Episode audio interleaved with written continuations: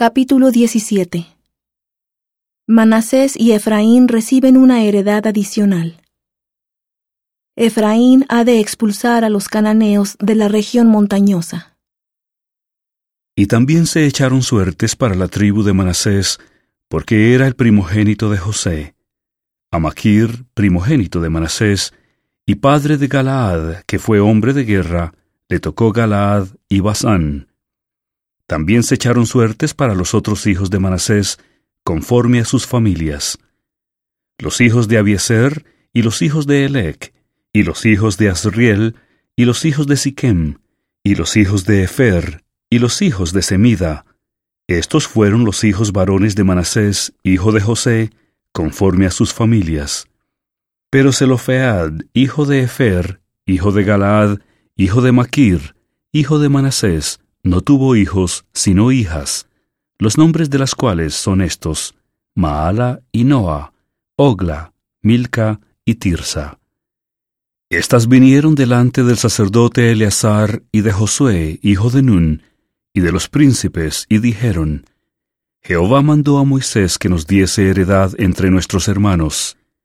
Así que él les dio heredad entre los hermanos del padre de ellas, conforme a la palabra de Jehová y le tocaron a Manasés diez partes, además de la tierra de Galaad y de Basán, que está al otro lado del Jordán, porque las hijas de Manasés poseyeron heredad entre sus hijos, y la tierra de Galaad fue de los otros hijos de Manasés. Y el límite de Manasés iba desde Aser hasta Micmetat, que está delante de Siquem, e iba este límite a mano derecha hasta los que habitan en Tapúa y la tierra de Tapúa era de Manasés, pero Tapúa, que está junto al límite de Manasés, era de los hijos de Efraín. Y desciende este límite al arroyo de Caná, hacia el sur del arroyo. Estas ciudades de Efraín están entre las ciudades de Manasés, y el límite de Manasés estaba al norte del mismo arroyo, y sus salidas daban al mar. Efraín al sur, y Manasés al norte, y el mar era su límite y lindaban con Aser al norte y con Isaacar al oriente.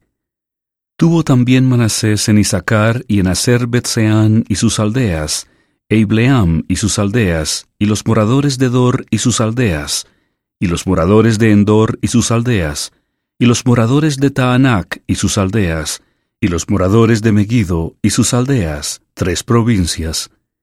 Mas los hijos de Manasés no pudieron expulsar a los de aquellas ciudades, porque el cananeo persistió en habitar en esa tierra.